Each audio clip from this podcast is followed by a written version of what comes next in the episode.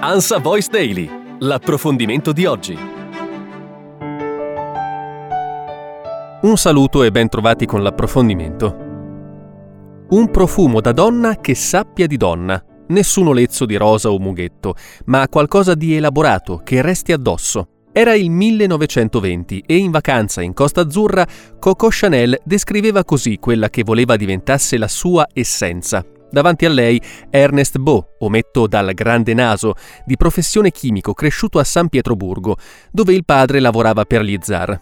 Due perfezionisti assoluti, che di lì a qualche mese avrebbero creato il profumo icona per eccellenza. Chanel numero 5, la fragranza ambrata lanciata da Mademoiselle Coco il 5 maggio 1921, compie 100 anni ed è ancora oggi tra i profumi più venduti al mondo, l'unico ad aver attraversato il secolo senza mai perdere un afflato della sua allure e anzi restando sempre moderno, attuale. Per l'occasione due volumi ne ricostruiscono nascita e successo.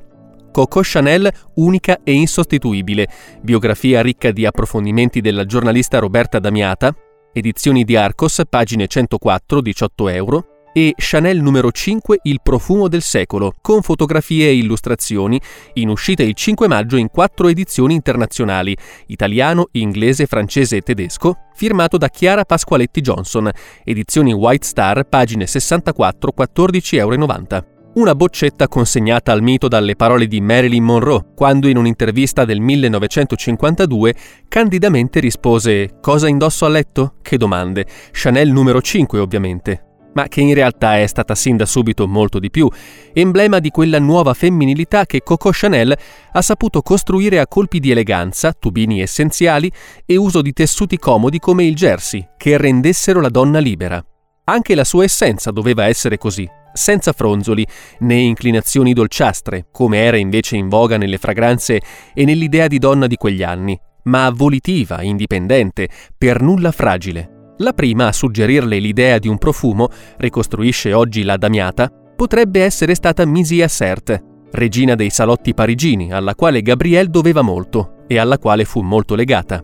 Ma è nell'estate del 1920, quando il Granduca Dmitri Pavlovich le presenta Beau, uno dei primi chimici a utilizzare aldeidi e profumi di sintesi, che il progetto può realizzarsi. Coco vuole qualcosa di assolutamente diverso, folgorante.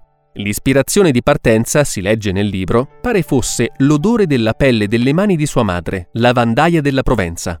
Il chimico lavorò per lei su un bouquet a base di muschio e gelsomino, che al tempo evocavano provocatoriamente la sensualità di cortigiane e prostitute, realizzando due serie di campioni numerati da 1 a 5 e da 20 a 24.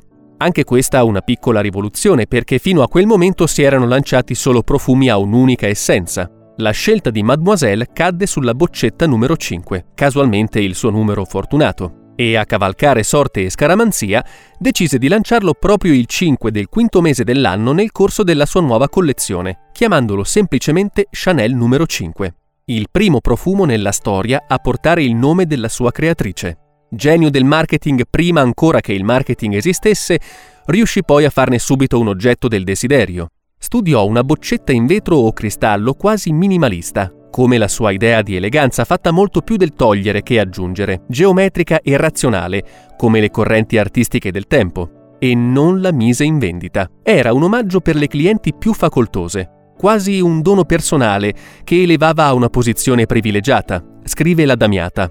Risultato, prima ancora di debuttare nella boutique al 31 di Rue Cambon, le signore più chic dell'alta società parigina facevano a gara per averlo. E con quella boccetta arrivò anche l'esigenza di un marchio, la celebre doppia C che da quel momento rese iconico tutto ciò che Coco firmava. Il resto è storia, dalla nascita nel 1924 della nuova Société des Parfums Chanel alle foto dei soldati americani in fila per ore a Parigi pur di riportare a casa almeno un flaconcino dell'eleganza e del lusso europeo. E poi le serigrafie di Andy Warhol, Az Chanel, ispirate alle pubblicità del profumo ma soprattutto le molte bellissime dive che, fotografate o dirette da grandi maestri, da Ridley Scott a Baz Luhrmann, in un secolo hanno prestato il loro volto a quella fragranza unica e senza tempo. Dalla stessa Coco ritratta su Harper's Bazaar a Nicole Kidman e Catherine Deneuve, e poi negli anni Marion Cotillard, Carol Bouquet, Audrey Tatou, Lily Rose Depp.